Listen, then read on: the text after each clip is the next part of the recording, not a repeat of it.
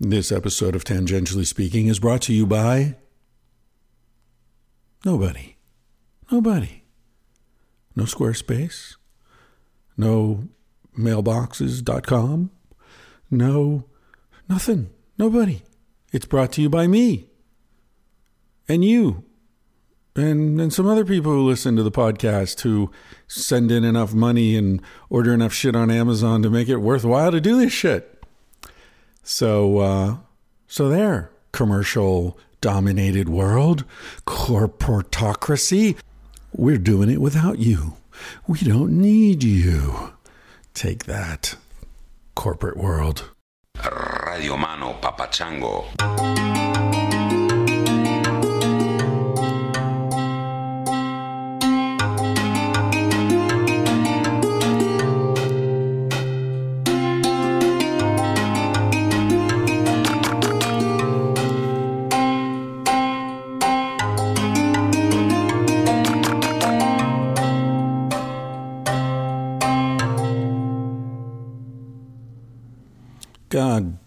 This has been a tough year. God damn. Uh, yeah, so now uh, George Michael died. George fucking Michael, man. And uh, he was 53. I'm 54. That's a weird one. People, I mean, there were there are these moments in life, you know, where you sort of notice, like, oh, age thing. Like I remember the first time I looked at a Playboy centerfold and realized that uh, I was older than her. I always thought of those women, you know, well, not always, but when I was a kid, I thought of those women as being sort of very distant, you know, in the future. Like, that's a full grown woman right there. And I'm a 13 year old with my dick in my hand. But man, someday, and then. And then the day comes and you're like, oh, she's my age. Whew, still seems kind of distant and, uh, you know, inapproachable, but uh, she's my age. She was born in 1962. Holy shit. Now, God, now they could be my kids. It's so weird. Age is so weird. One of the weirdest things about it is that it's one of those things it's like it's like when you're high and you know you're high or you're drunk and you know you're drunk or you're dreaming and you know you're dreaming so simultaneously it's really weird but it's also like you know it's a complete illusion. I think age is that way, at least for me. It's like the older I get, the weirder it gets because all these things are happening and you become much more conscious of yourself in terms of age, but also the more you realize that it's all an illusion. It's all bullshit. Like young people think you have it all figured out because you're older. yeah. Um, yeah. I don't know. It's all an illusion, folks. Uh, I wanted to thank, since I'm remembering and it's the end of the month, I wanted to thank people who signed up uh, on Patreon in December. I'm only going to read your first name because some of you don't want your whole name read, I guess. But anyway, Zach, Raphael, Probmit, Probmit, Probmit. Hope I said that right. Jim. Now, Jim, Jim. it's funny. I'm just seeing this now. I'm just looking at this list. I went to high school with Jim, and Jim's giving me five bucks a month. Jim, you don't have to do that, buddy. Uh, but that's really funny. I haven't seen Jim since high school, probably. Uh, but uh, we connected on Facebook a couple years ago and sort of said hi to each other. And um, I really like Jim. Jim was part of this crowd. Uh, who else was in the crowd? Chip and Pat and uh, I don't know a couple other guys whose names I don't remember right now. But Jim was one of those guys in high school who was just always full of energy and intelligence and bright eyed and like up for anything and and fucking hilarious. And uh, I miss you, Jim. Uh, I miss the '70s, kind of.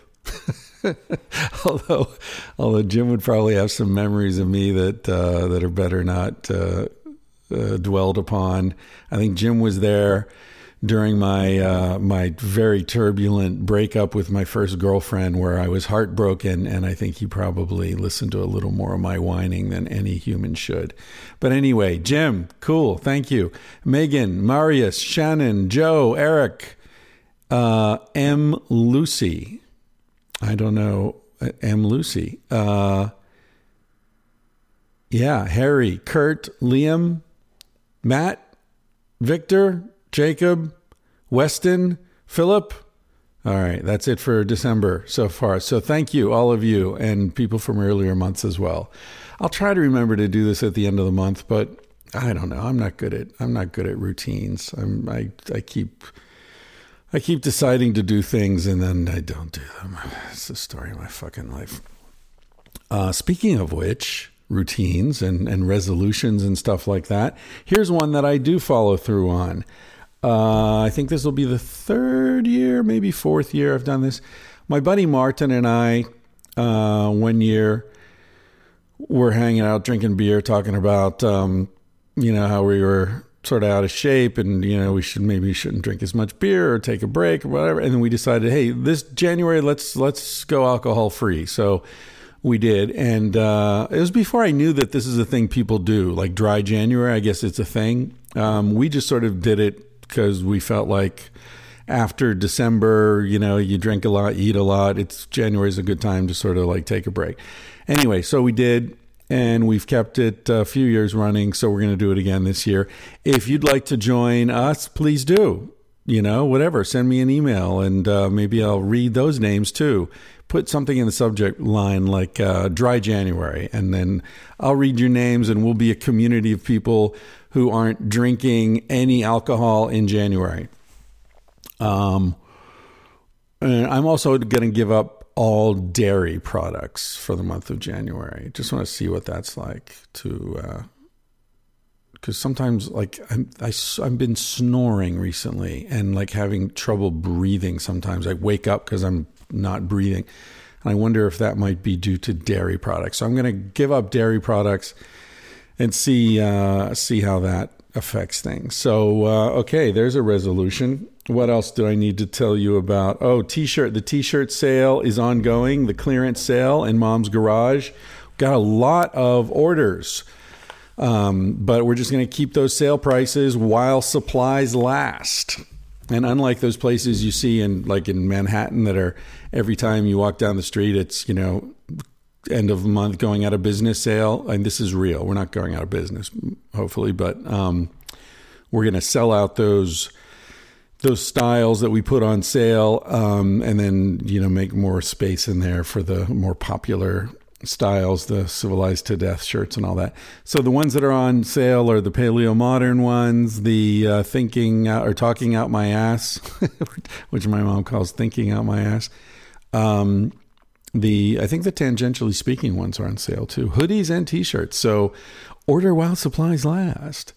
And uh, okay, I think that's about it. This episode is with the great Jake Johannsen. This one's fresh from the oven. Just recorded it uh, last week, I think. And uh, Jake is a comedian, uh, very um, famous, uh, successful comedian. He's been on the scene for a couple decades now. I think he's roughly my age. And he's been doing this. Uh, I don't know if he's ever had a job. I should ask Jake. Have you ever had a real job, Jake Johannsen? anyway, he lives in Venice, and now that I'm in town, we get to hang out more often, which is fun. I think actually I'm going to go have coffee with him tomorrow. So that's always nice to hang out with uh, people like Jake. And uh, I hope you enjoy this conversation. It's me and Jake and a guy with a leaf blower who just keeps circling the house. It's amazing how that happens. He, he even gets up on the roof at one point. It's um, yeah, I don't know. I don't know what it is about microphones that attract guys with leaf blowers, but it seems to be a recurring theme. So I hope you enjoy this episode. Make sure you check out Jake's podcast. It's called Jake This. He has lots of interesting guests on, and uh, in fact, he's uh, we're co-releasing this one. So since you're here, I guess you'll listen to it here. But uh, if not, you can go listen to it on Jake's podcast. Listen to his intro. Uh, yeah, why not? and I will. Uh, I'll be back at you soon. I think I'm gonna. I'm to take a shower and then I'm to come back and record a Roma episode. So, uh, those of you who just can't get enough of my yammering will be having a big week. I hope. I hope things are going well for you. I hope the holidays are passing as painlessly as possible. And uh, I hope you got some good shit under the tree. Ho, ho, fucking ho.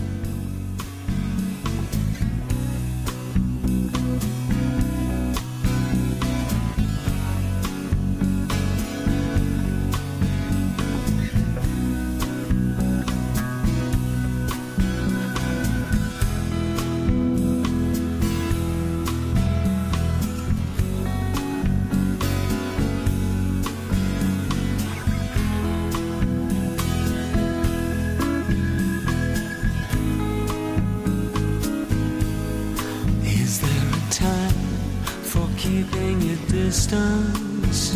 A time to turn your eyes away? Is there a time for keeping your head down? For getting on with your day? Is there a time for cold lipstick? A time? I'm the host, but you're the host. Oh, are we going to co-release this? We Is don't that the have idea? to, but we Well, I can. think we you should. can That's have good. it. I mean, you, why not? Let's co-release. Okay. It'll be like a simultaneous orgasm. Hmm. Co-release, baby. It'll be less like that than I wish. um, but uh, so you were talking. About what we were talking about? Ding dong ching chong. on Colbert. Yeah, that he did that Chinese character, which now no. it's kind of unbelievable that he got away with that. He did it all the time. Well, you can't do. I would. I was in Bloomington earlier this year, and the guy who owned the club said, "Oh, you're the first comic from your generation who didn't come in and have a voice where he did a Chinese or sort of borderline racist Chinese voice." And it's like I remember having a joke in my act where I, I had gone to Hong Kong and I was making a joke about an, an actual interaction that happened with the with the waiter, but it, it it didn't seem racist at the time. But I but I get I think the standards of what is racist has changed a little. Yeah. Am I wrong? I think so. No, I think you're not wrong. But my thing is also its uh, intent. It's not just uh, Right. It's not just language. Well, and there are accents. So why are some accents cool to do and, and others are racist? I, I don't get it. I, I don't I'm not sure they keep changing the rules too on what's Yeah. cool, what you're allowed to do. Right. Like everybody can do like a stick up the butt white guy. Right. That's fair fair game all Right. around. But I don't think you and you and I can do any kind of uh, African American sort of accent. You weren't even sure what to say. Though, I don't even you? know what You to call it. We you were can't going do to say black- brother, accent. South We can't do black accent. And you can't do. I don't think you can do the gay voice anymore. You can't do that if you're if you're doing a, a gay. Uh, so you're talking about. It makes it hard for a comic because then you're like doing a dialogue and you're like, okay, so here's the gay character, but I can't do any effeminate like voice. I can't like do the limp wrist. I can't. How do you signal to your audience who the characters are? Well, you're not allowed to. You're, not allowed to. There's no signaling. you're no not, signaling at all. That's where we're not allowed to signal anything. We're allowed to Yeah. say things, but then if you say things, then you got to be accountable for the things that you. I don't know. Eventually, it's going to be a very coded sort of sign language. You go to a comedy show and it'll just be little, Yeah. tiny, very subtle signals that only some people will be able to enjoy. Are there comics who are just like don't give a shit? Like, are there people today that you know of? I mean, does Doug Stanhope give a shit?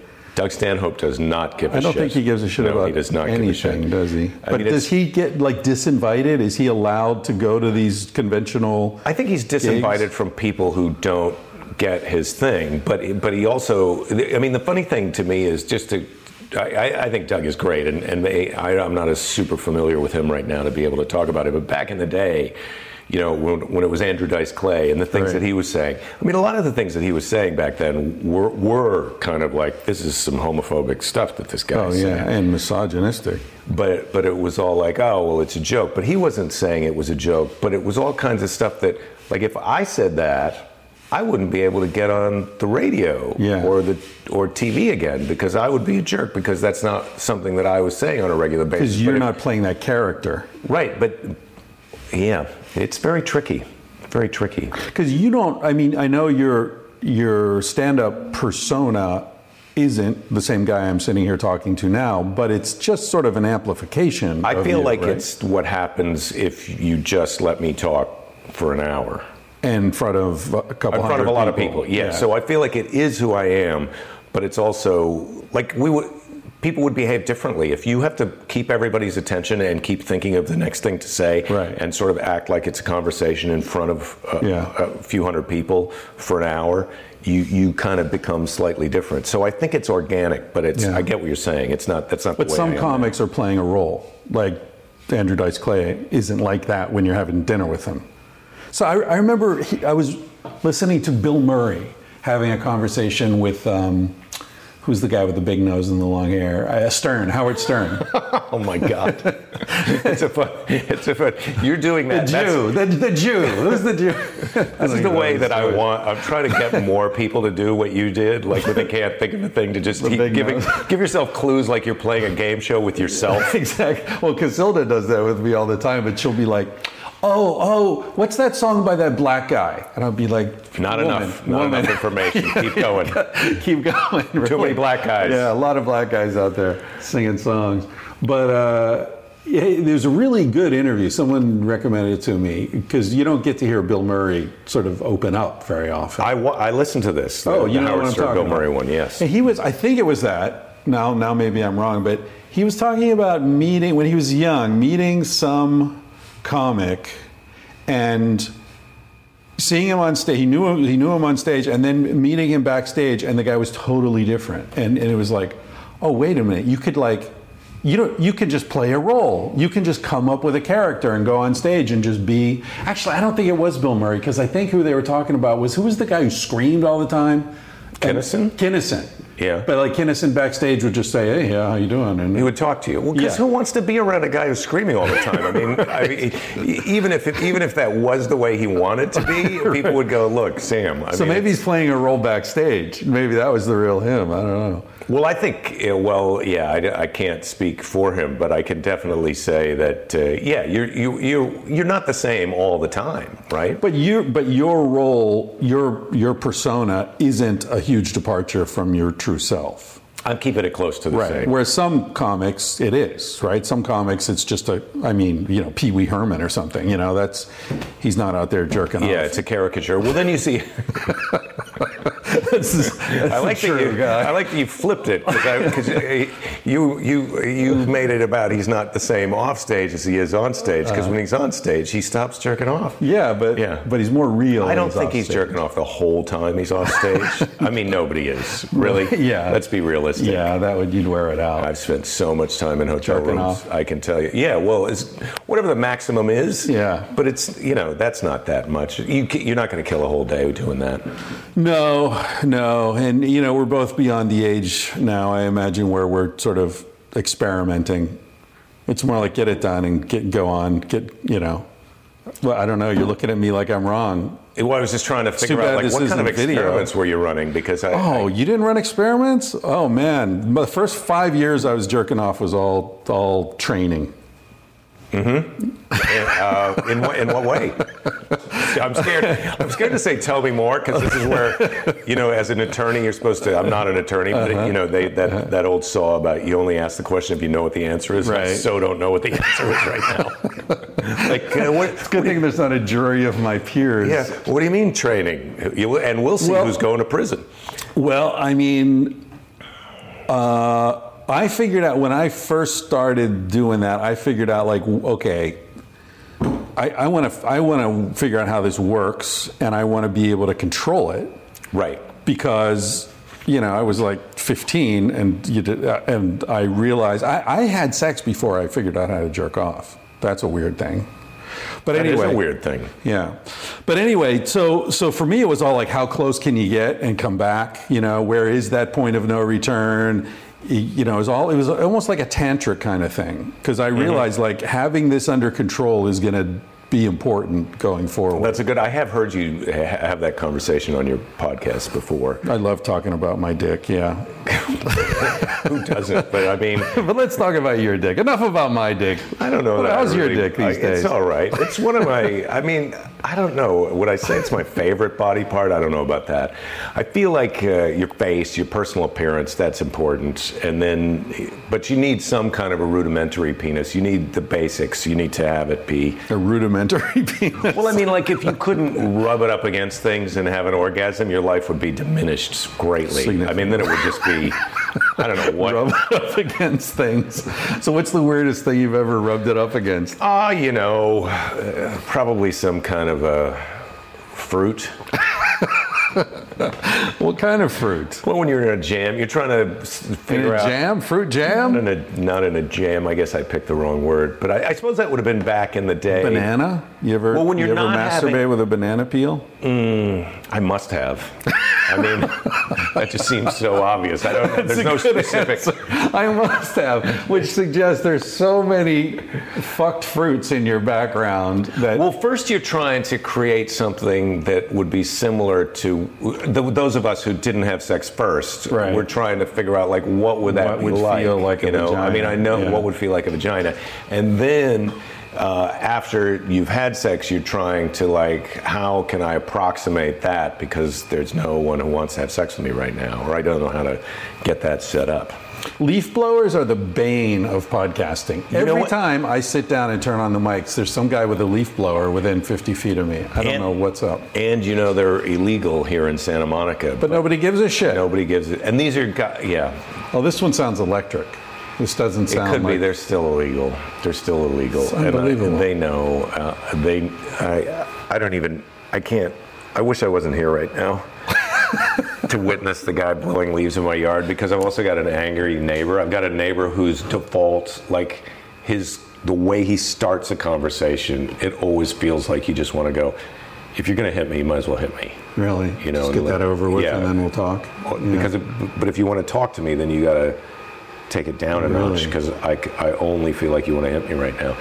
But he likes to. He is the person who a couple years ago came over yelling at me about the yard guys and the leaf blower and how it was illegal, and that's when I stopped the leaf blower guys from blowing the leaves. But then we did a landscape thing because the city wanted. This is a terrible. This is so much less interesting than my penis right now. Yeah, no, let's go back to your. Have you ever fucked a leaf blower? No, no, I don't know. These guys, I mean, who needs to tell you don't put your dick in the vacuum? I, I feel like somebody needs to tell some people, but I just, that was such an obvious, like, this is not, I mean, you got to just think Well, it but through. the suction is kind you- of alluring, right? yeah, yeah, no, I get the, I get, I get why you feel like it would be a good idea, but you have to, before you do a thing, you need to just, just um, spend a couple of seconds imagining what's the worst case scenario that could happen, and I feel like it's, I'm, oh, I'm not going to put my penis in the vacuum cleaner. You know, Yeah. I'm not going to get it stuck in there. I'm not going to get a hickey. I'm not going to cut the base of it on the rim of oh, the metal yeah. of the nozzle. Yeah. I'm not. I mean, these are just simple. I'm just saying the obvious first couple that come to mind right now. Yeah, but it's been a- so long since I've ruled this out. man. I mean, when you're 15, you can't think that far ahead. It's just like, I'll bet that'll feel good. Where's Yeah. that vacuum cleaner? Well, I, if that's where you're at, I would just say, look, if there's not a banana handy, get a cantaloupe. If there's not a cantaloupe handy, get something, uh, get some lotion. Just, but do not, please, do not put your penis in the vacuum cleaner. yeah. Yeah. Kids, don't try that at home. Yeah, don't. I, I, I don't. I think I don't think I've ever had sex with any fruit other than a banana peel, and that was only once. All right, this guy literally is standing outside your front door. Should we pause right now? I think we, We should pause. pause. Yeah, Yeah. It's, it's annoying as fuck. And we're back. Yeah, we're back. We're back. I turned it back on. Worked. It wasn't even that long that we were away. No, no. And we only talked about the yard guy the whole time, just in case You you, didn't miss like anything. you missed anything. I apologize for the amount of yard guy talk that you had to listen to. Yeah, yeah. And and fruit fucking. I don't know if that's better or worse. Yeah, I feel like we're done with that. You wanna- you wanna abandon that? Yeah, I want to talk about what we sort of what you came hot out of the driveway on, which is uh, microdosing of uh, acid.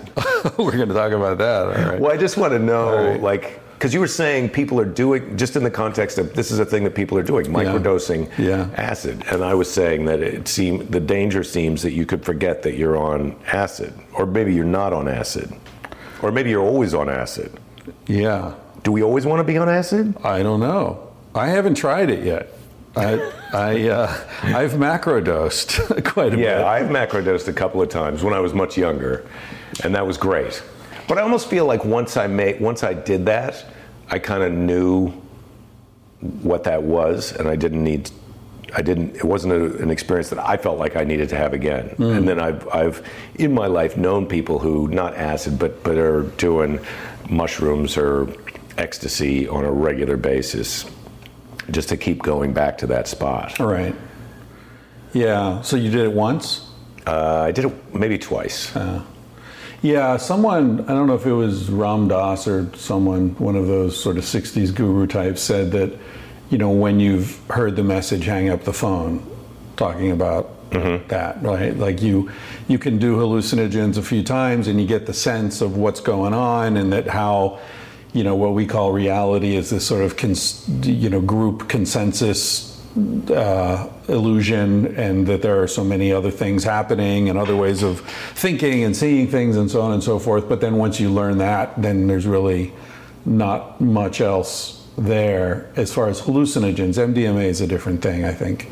Um, and I, I understand that, and I got to that point too, but it was after a lot more visits. I more kind of got to the we're all part of one big thing. Yeah. We're all part of one big thing. That was the that was the Yeah. what I got. But yeah, to have a to have a visceral kind of get brought back to that point, I do see the value in that. But Yeah. wh- and what do you get out of the micro? Well, I mean, I'll get back to you after I've experienced it myself, but what I have heard and read is that it's, you know, essentially what most of these hallucinogens are is uh, are molecules that are very similar to neurotransmitters, and so, you know, to sort of oversimplify, um, there are pathways through the through the brain that are established over time that uh, and I mean this actually literally there there seems to be research that shows that the, you see a cat and the same sort of neural pathway lights up right every time because you've seen so many cats by now that, that it's just like oh cat boom sh- that Right. but then when you're so so imagine it's sort of like a rut, you know. So you just go down that, or, or like Yeah. a river that's cut a channel, right? Uh-huh.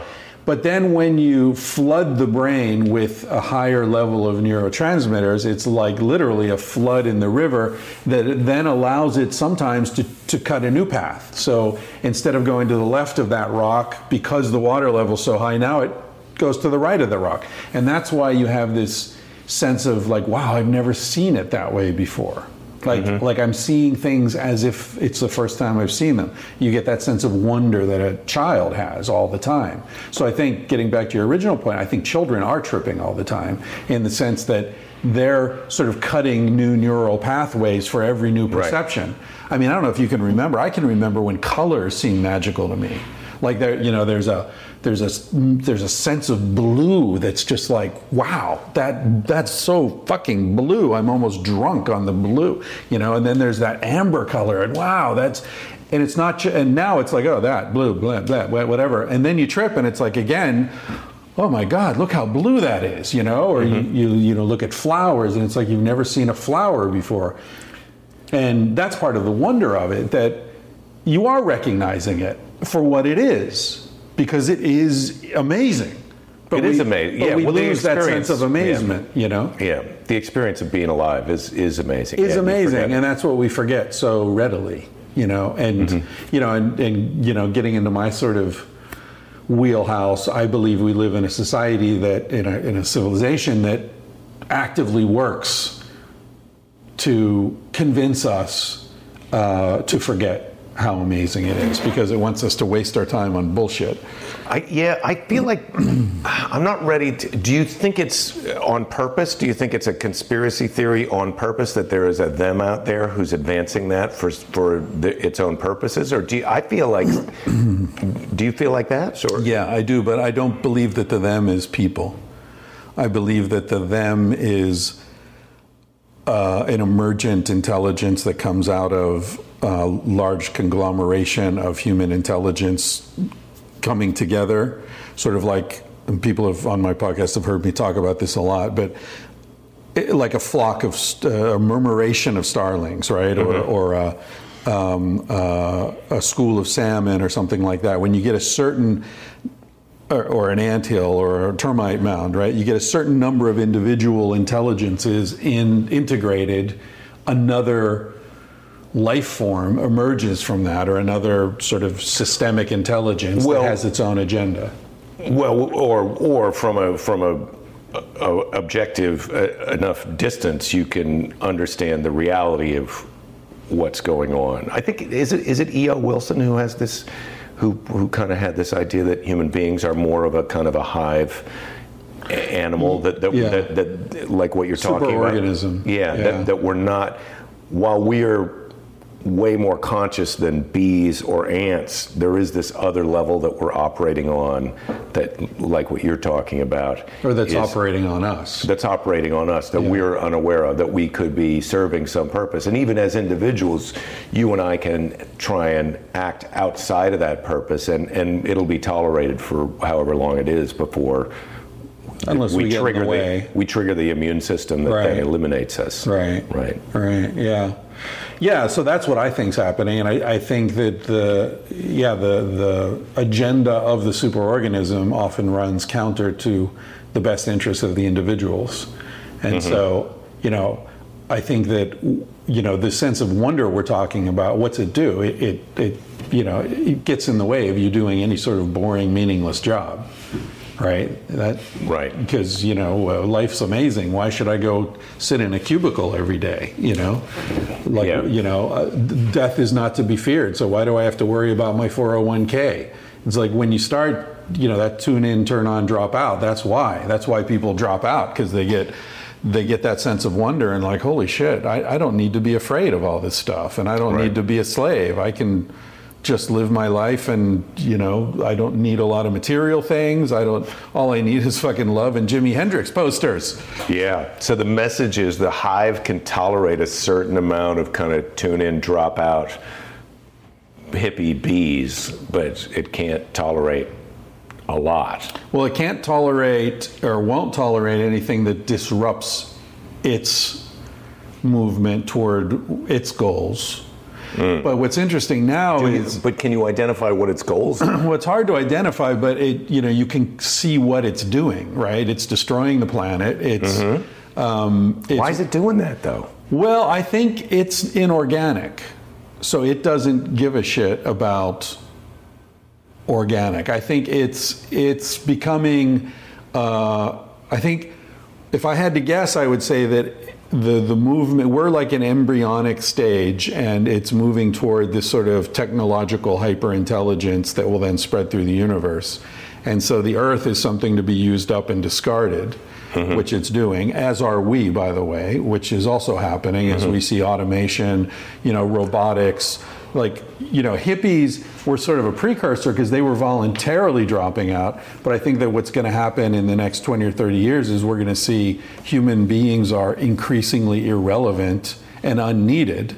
And so then what's going to happen? Either there's going to be, they'll be eliminated by whatever, disease or war or whatever, or maybe we'll have this sort of uh, minimal guaranteed income to just keep people peaceful, you know, whatever. But, you know, we already see it in manufacturing, right? Manufacturing jobs are pretty much gone, they're never coming back, whatever Trump says. Now it's moving into the service sector.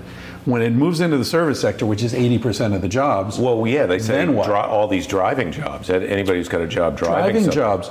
Doctors, surgeons don't need to be in the same country as you.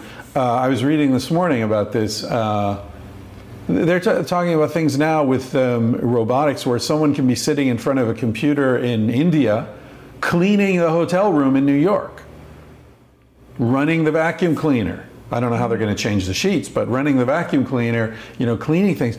It's mm-hmm. be, eh, you know meetings. You don't need to to move anymore for meetings. They've got tables where one side of the table is screens and cameras, and the other side of the table you sit there, and you and I wouldn't have to be in the same room right now. So then why are we renting a hotel room?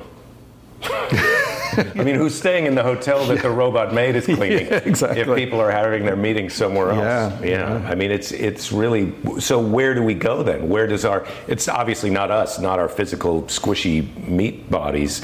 Are are, are our consciousnesses all going to get become uh, uh, one kind of entity that gets downloaded into a thing, or Only the parts that are useful. Or are we or are we this big hive animal that does we we exhaust this planet and we we launch oh, you know we don't even have to launch us that idea that we're just we're now the fully blossomed thing that the original microbe that fell into the bubbly primordial soup Right, right.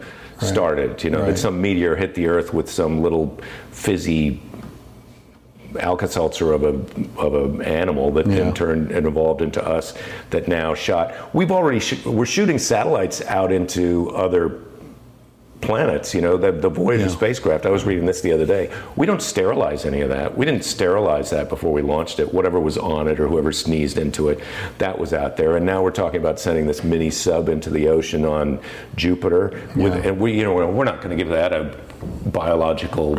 Well, space would sterilize it, right? I mean, Well, no, no, there's there's things that can, viruses and whatnot that can survive dormant in space. Yeah. you know, Well, do you know Terence McKenna's? Do you ever read him? Do you know? I haven't read him, but I've heard him be. Joe Rogan talks about him all the time, Oh, and right. I've tried to listen to him, but he, he always seems like he's a little bit. Uh, Yeah. Well, he, he had this theory. Uh, well, you know the panspermia theory that you know life. It's, you basically just described it. Where Uh-huh. life you know spread through the universe in Mm-hmm. some little Alka-Seltzer. Uh, well, we're the invasive species. What I'm trying to say Yeah. is, we're all these things that we talk about as invasive species. Right. We're the ones who drop those off, Right. either Yeah. on purpose in Australia, where we brought down rabbits because we wanted to hunt them, Right. or by accident in the Great Lakes when we dumped the bilge water out of our ships and Yeah. these whatever they are tiger mussels that really Right. took over. Right. Yeah. Yeah. Well, Terence McKenna's theory is that uh, life uh, originates on on planets where the conditions are, are right, but intelligence is something that spreads through the universe, and the way that happens is through um, psilocybin mushroom spores. Because it turns out they, like as you said, some things can exist in space, and mushroom spores are one of them. And they, time is immaterial; they can exist forever.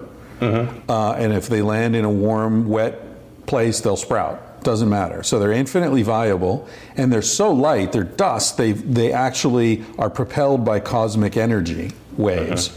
So if time doesn't matter, then that's the perfect intergalactic form, right.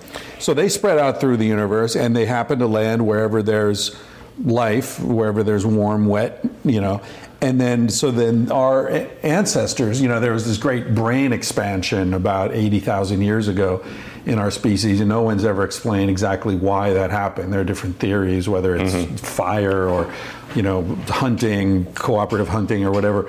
But um, his theory was that our ancestors were following these ungulates through Africa, herds of buffalo or, or you know whatever, and these spores land in their shit, and that's and they grow in the shit. So some of our ancestors ate these mushrooms, and so what happened to them? Essentially microdosing. They got higher visual acuity, so they recognized patterns better, which means they they saw the mm-hmm. leopard before anyone else did. They got horny as fuck.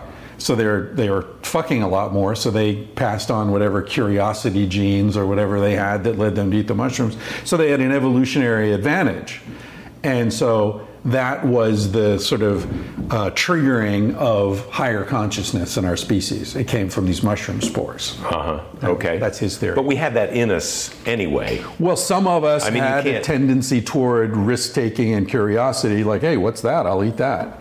Yeah. Mm-hmm. But so there's, we didn't have the brain. I mean, the brain grew very rapidly as well. So, well, no, actually, that's not true. The brain didn't grow. The brain, the cranium didn't uh, didn't grow. It reorganized. It was a cultural revolution more than a physiological revolution. Yeah. Anyway, I, I'm not saying I believe it, but it's an interesting idea that that rather than life that that spreads, it's consciousness. Uh-huh. Well, it's definitely got to be something that's bigger or different than us. You know, that's this idea that we're going to go to other planet in Interstellar, in the movie Interstellar, right there. There, the the the big lie is that oh, people, actual human beings, are going to go to these other planets. It's like no, that's not what's going to happen. It's just going to be the embryos, and then they're going to Right. give birth, and so that way they can endure this long. And then the real reality is it's not even going to be embryos. It's just these little seeds of life that are get get planted. Yeah. And then we've got time to wait a billion, four billion years for those to turn into us, and then us to turn into some other thing. We always kind of perceive ourselves as the be all end all shit It's of humanity. Yeah. I mean, that's what the people in Ben Franklin's time thought. Well, we've discovered it all. you know. Yeah, those guys in the 80s who wrote the books about the end of history. Like, what are you talking about, dude? The end of history. Remember that? That guy, this guy was really famous for a while. Like, okay, that's it. Soviet Union's fallen. It's the end of history. This this is my favorite question, uh, uh, kind of now. Is what things do you think that we believe now, in 20 years, are just going to be? Can you believe that those dumbasses, us, thought that that was true? Can you believe that those dumbasses didn't know that they needed to wash their hands before they did a medical operation? Yeah. They thought that that was not a significant. There's got to be few things that we're doing now that just in years from now are going to be considered absurd. Well, certainly ignoring global warming. You know, I think that's that's going to be recognized very soon as completely absurd. And but that's only an American thing, really. Is it only America? Because I feel like it's spreading. I feel like there's climate change deniers now in other English speaking countries, certainly down in New Zealand and Australia, mm. where, where because they've, they've also mm. down there, they've, they've, they're concerned about climate change. They've said, oh, well, these cow, cow farts, so we got to tax the dairy farmers for their cow farts, which are putting methane into the atmosphere, which is arguably more dangerous, or it is more dangerous pound for pound than, than some- Carbon, yeah, yeah. but but now that now the climate change deniers are down there, or it's people who are incentivized to not do anything about it. Yeah. Yeah. I mean, it's hard to really understand for me uh, observing. Are are there people who are denying climate change because they don't believe it, or are they doing it because it's in their interest to deny it? And then they've got other people who don't believe it, and Yeah. and the and sometimes the people who know better are being replaced by the people who don't know better. Right. Yeah, well, I think there's a lot of that. I think there's a lot of that in medicine too. I think there are a lot of doctors, uh, oncologists, for example. I have a good friend who's an oncologist in Spain. He's probably retired by now, but I remember him telling me, like, look, man, it's all a scam. It's all a racket. What happens is the drug, you know, the patent runs out. They come up with a new drug. It costs ten times as much, and it doesn't. It's no better than the old drug and it's all just about money. And sometimes it's worse than the old drug, but they'll market it. They pay doctors a lot of money to, you know, do research that says that this is more effective. How does that work? And this is legal, right? They'll they'll pay for 20 studies. 19 of them will show no effect or a negative effect.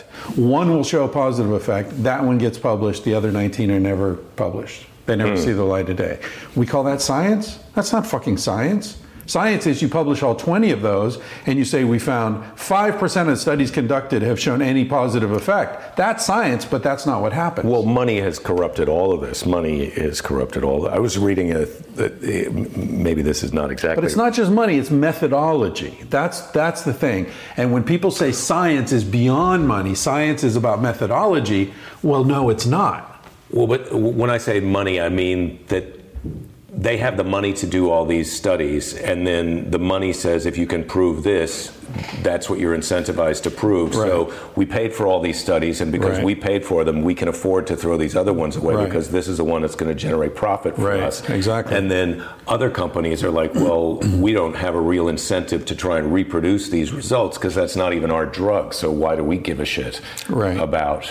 I mean, it's in our interest Right. maybe to prove that it doesn't work if we have a different drug, but it's not in our Yeah. interest to just purely go out and, and Yeah, and meanwhile, these same companies are undermining with their lobbyists. They're undermining the FDA to do independent studies of these drugs, or to you know do any control over this stuff. So I think you you asked your original question: What are we going to look back on, whether 20 years or 50 years, uh, and be amazed that we believed it? I think that's one of the things that, that we'll be amazed at. That that I, I think that what's happening is that the American empire is collapsing. And so there are going to be a lot of things that we're going to look back on in a couple of decades and say, holy shit, how did we not see all this shit coming? How did we not see what was happening?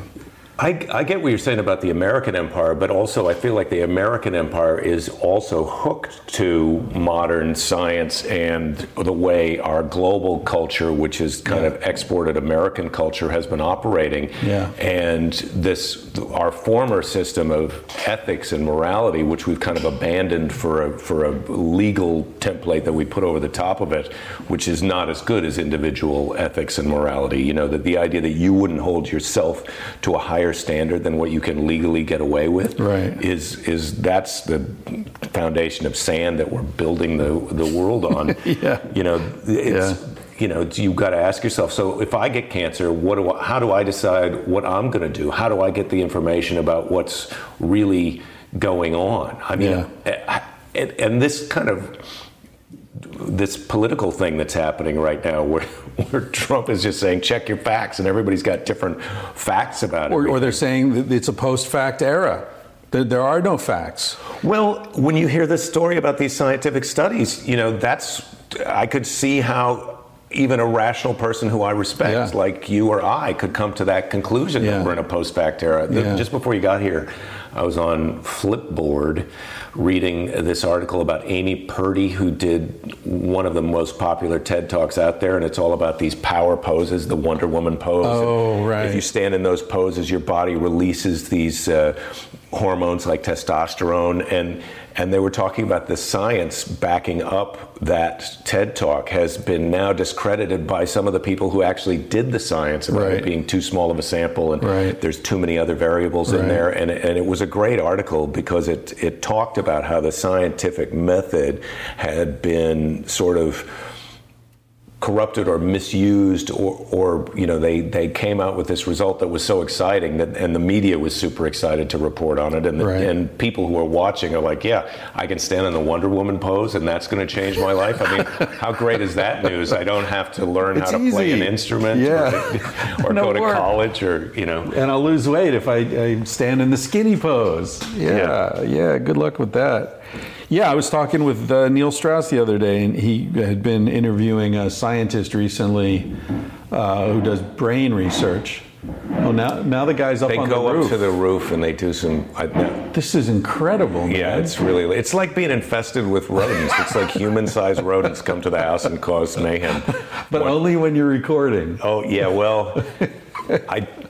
the funny thing is, is yeah, this is super early for them to be here. Yeah. Usually they're here much later in the day. Yeah. Uh, anyway, he was saying that he talked to this guy um, who's done all this original research. I think he was at NYU, and he's often quoted or, or cited as having said that the amygdala uh, is the uh, emotion processing center of the brain. And this guy said, "I never said that." It's not the emotion processing center. Emotions are complex. What is an emotion? You know, it, it's an emotion is what is what you think it is. It's like a love and, and anxiety and, and uh, affection, all these different things. Those are processed all over the brain. Those are higher cortical functions. I never said that. I just said that the amygdala processes the um, what was it like the, the you know the fight or flight response and then you know that gets into the hands of some journalist who doesn't isn't careful or doesn't give a shit or wants they've got to a have narrative. something exciting to say. Right. And so then it turns into this other thing. Same thing happened with the chimps, you know, the warfare between chimpanzees. Jane Goodall was reporting for years how peaceful chimpanzees were.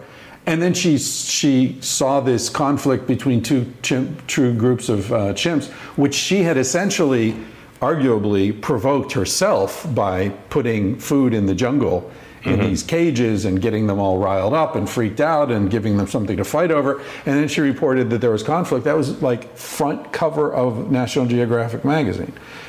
You know? So you can't. So we are living in a world where you can't trust. You, you, Well, that's you gotta, it. You got to. You gotta go back- Least, at least you've got to question everything. Well, and, or at least you have to go back to the original research and look at the paper itself. What does that paper say?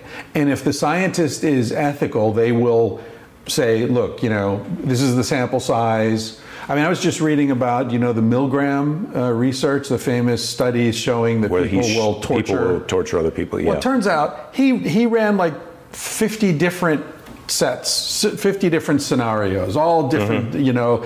Um, well, I should say to listeners what it is. These were studies that were done at Yale, I think, shortly after World War II, uh, in the 50s, where he was he had graduate students.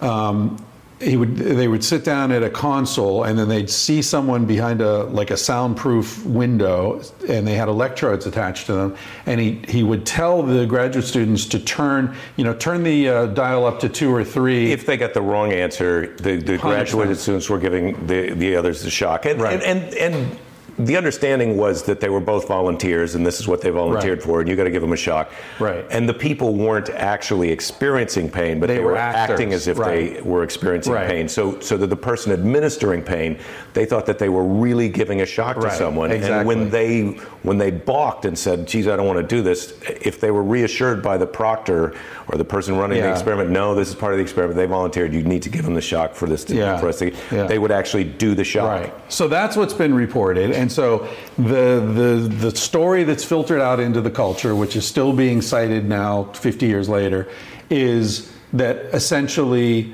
everyone is potentially a, a, a Nazi prison guard. That we, if ordered to do so, we will inflict great pain on other people. That's the story. Turns out he ran 50 different scenarios, and only in one or two of them did more than half of the people agree to turn up the shocks to the point where it was causing serious pain. More So- than, so- far more than half the people said, fuck this, and quit. So hold your horses, listeners. Not all of you are cut out to be Nazi prison guards. Only some of you are going to make the grade. Time to, you know, Yeah. re- uh, edit your CV. But yeah, so it's it's. I mean, there are innumerable examples of how these bullshit stories come out that, or or human lifespan is doubled. Bullshit. You've heard me rant about that. Well, that's that. the statistical right. The Right. infant mortality Right. thing is what skews that. But this also reminds me the specifics of this of, of that Re- Rebecca Solnit book that we talked about before. Oh, Paradise Built in Hell. Yeah, about how most people's nature in the face of a terrible disaster is to work together and help each other out. Yeah. And you only have to ask yourself what you would do to know that that's true. I mean, there, most people would, would not have the stomach to lock their apocalypse shelter and not let their relative, their neighbors in. Your neighbor would. My neighbor would? Well, that one particular angry guy, he would lock me out. But you know what? Here's the news about him. He's the guy who wants to get into my shelter. He doesn't have a shelter. That guy's got two giant TVs, and he's going to spend the apocalypse finishing his whiskey. And uh, It's probably a pretty good way to go, really. I think so. I mean, when I think about the apocalypse, I don't want to get to the point where we're actually dirty and fighting each other for scraps of food. Yeah. Well, that's it. Do you want to survive the apocalypse? cannibalism no i i don't i mean once once i'm not having kind of fairly well i don't mind a little dirty sex but you know i mean once you can't have make love to someone and enjoy a nice meal and you know have a happy day when when just Or at least fruit. I mean, make love to fruit. Yeah, well, look, sure. If I'm the last guy on earth, uh, that's a tough one though, because you're Kumquat. hungry. You come across a banana. come Why do you think across- they call yeah. them kumquats? yeah, Back to where we once belonged. Yeah. What? So what's going on, man? You're on tour. You're you're. I'm always on tour, so on this is a busy. This is a busy. I'm doing my little mini version. that's uh, that's a little plumbing noise. I can't. I, you can't always be sure that some of these This noises are going to come across the this is so microphone. fun. This is so atmospheric. This is great. I've they, I think it's a ver- verisimilitude. I mean, this is what it's like to actually be at my house and have a conversation. Right, right. That's good. It's not a bad house, but we're infested with some other. I wouldn't even call this an infestation. These are people who are It's a visitation. who we've hired to come over and to do come and make Yeah. weird noises. Yeah. Yeah. Uh, so you're on tour. You were just in San Francisco. Yeah. I, I How was that? How you've been playing San Francisco a long time, I imagine. Well, that's where I started my career. So, I mean, and that was so long ago that now I worked with, you know, this time I was up there with comics who didn't know that I started out Right, up there. But right. uh, yeah, I've been going to San Francisco every year for. do you do you years. get a? I mean, I, I guess when you play in a city, you get a sense for how the tone of the city's changing over Mm-hmm. time. I mean. San Francisco used to be like that's where uh, Lenny Bruce like really hit, and like that was where you said whatever the fuck you want to say. That was, and now it's PC culture. Well, when I moved there, it was that um, hippie summer of love leftovers. I mean, I moved there in '82, and so that wasn't that long after the summer of love, which was like '69 or '70, Yeah, something so like that. like a decade after. yeah. Right, which a decade is nothing we know now in terms of in terms of that. So so there was the residuals of that. I mean, it felt separate from that, but that was still enough of that was going on. And then there were all these different neighborhoods. It was you still know, pretty cheap in those days. Italian town. San Francisco was like a sophisticated blue collar town Yeah. with a lot of different neighborhoods and very interesting cultures and a, and a kind of an open mind, Hmm. but but blue collar. Like like even people in San Francisco were kind of freaked out that there was a neighborhood where guys were having sex with each other. Hmm. You know, I, I, it, it, that that was not an easy, comfortable, s- celebratory relationship. That was like, oh, those guys. We're known for being for for. for this is a gay city, and how do we feel about that? And and it was before Silicon Valley, and now San Francisco is all those neighborhoods are kind of still there, but they're being turned into tourist attraction. Kind of they they exist because there's there the people who started them are sort of still there, but but they're being replaced by wealthy dot com Yeah. kind of Well, even the mission isn't grungy Turkey. anymore. The mission isn't grungy. The tenderloin is still holding on to a little bit of its drug addicted transsexualness. Yeah. Uh, homeless people, you know, it's it's got a wild. It's there's a little bit of a wild west thing, but that's getting smaller and Yeah. smaller. Yeah. You know. So do you find like have you I mean I guess you you adjust your comedy anyway with do you do a new set every year? How, how do you deal with it I try and turn it over, but I, I'd say for me, if you saw me last year, you're probably going to see half new, maybe mm, a little bit more, and, and, Mm. So but, sort of and then the, and then the half that's not new will also have evolved and had Right. things added on to it. So it's so it's always kind of changing into another thing. so I'm not like a guy a who sourdough mother, yes, right? You're pulling out and uh, putting in. pulling out and putting in and not I I don't do the thing where I throw away the whole thing. It just becomes all new over time, Right. which is you know, I do because I did this Australia Comedy Festival earlier this year. That was after the last Right. time I saw you, Yeah. right? And, um, or no, maybe in between. Uh, but uh, because I did that, their mentality is when you come back next year, you have to have a whole new hour. I'd really been focused on that, but now it's I'm not going to be able to go back. 2017, it's going to be 2018 before I can get. You had a good time down there, I guess. I really liked it artistically. It was fun to kind of be in a new place and perform for a new crowd. And there's a little bit of, hey, it's more economically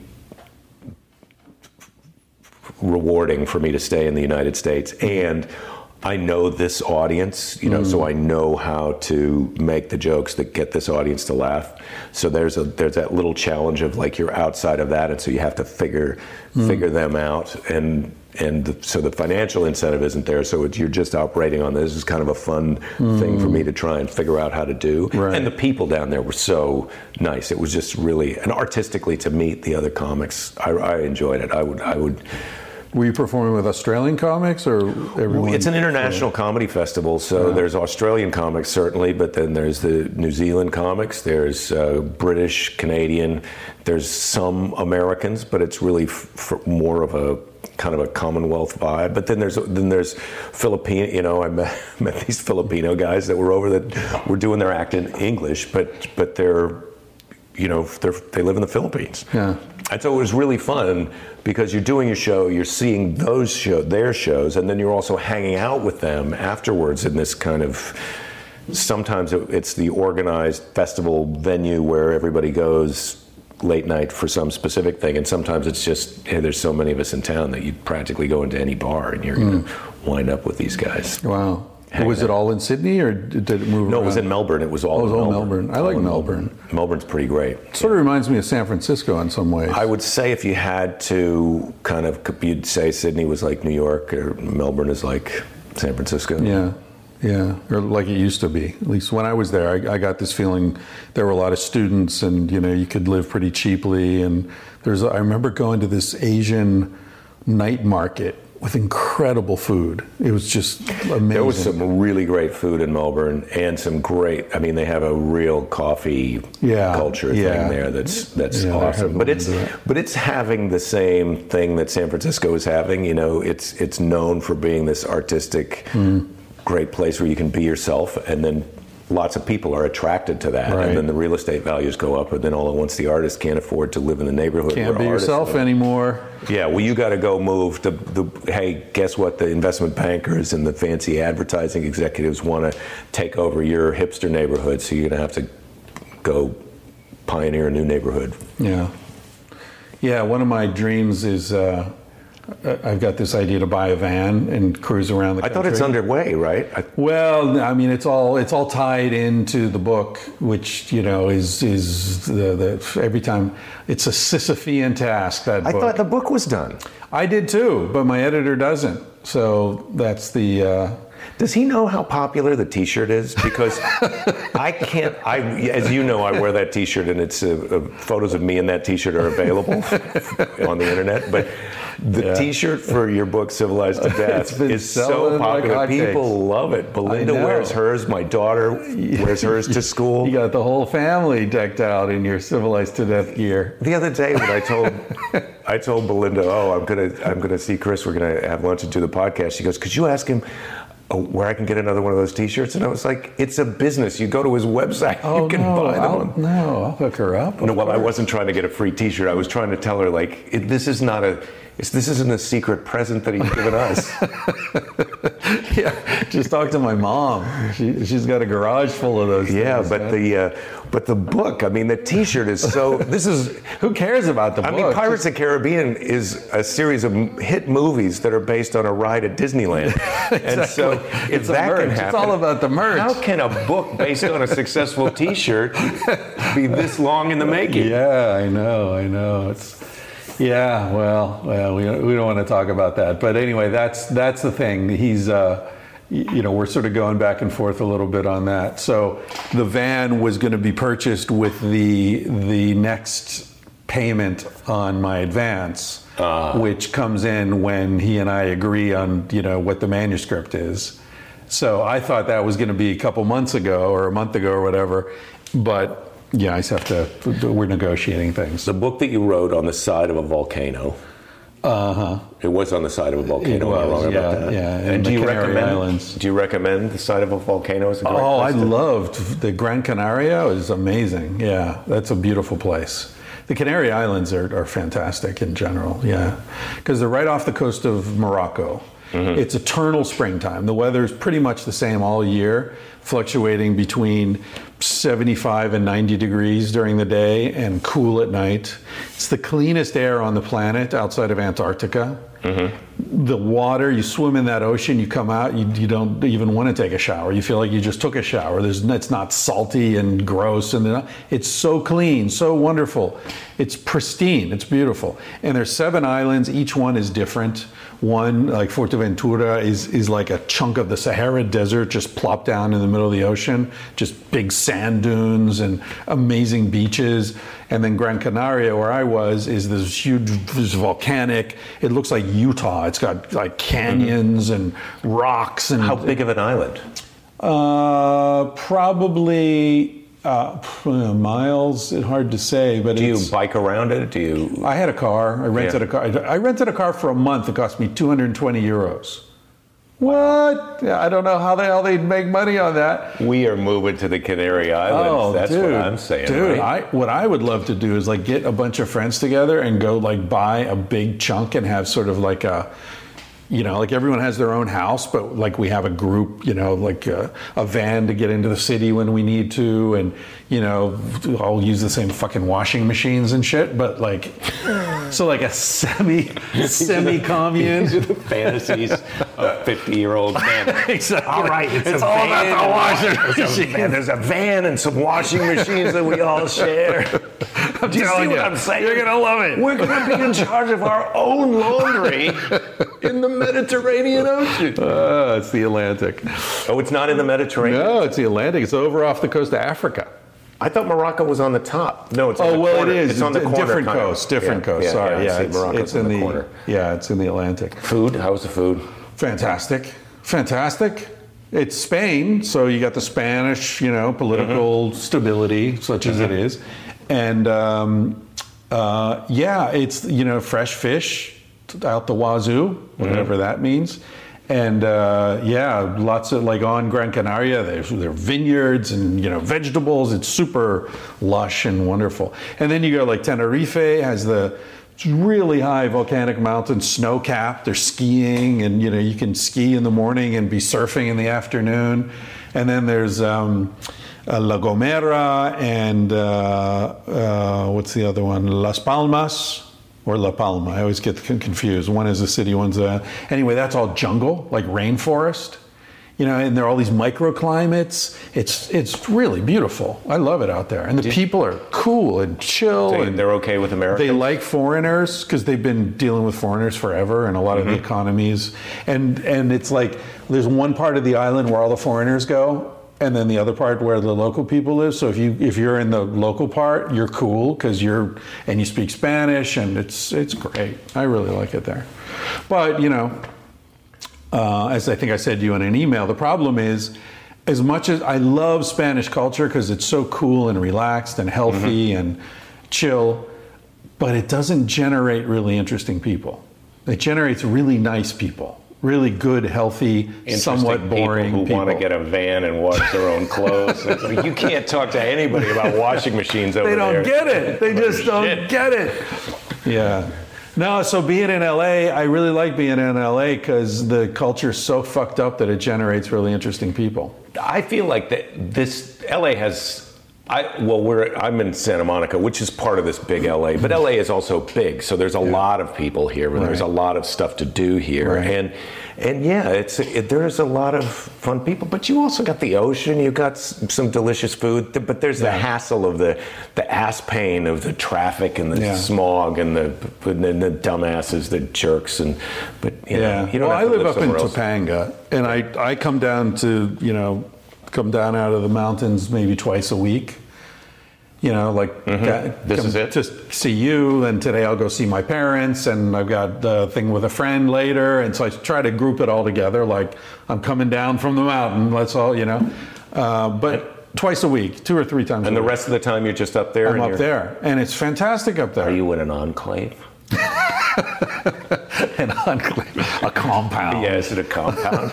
do you just do you just interact with the other people in your small circle? The other is there a town that you go into up there? Is it, Well, I mean, there do really isn't much of a town, but the word has filtered out that I'm I'm around, and so all these people have been inviting me out for hikes and to come over for coffee, and um, it's a very interesting crowd up there. Really Yeah. interesting. Very It's- creative people. because it's not so far from the rest of everything here, mm-hmm. but Yeah, it- it's- but it's it's it's kind of a remote. Like you only go up there if you know who you're going up there to Right, see, right. And so the only people who are up there are people who are up there.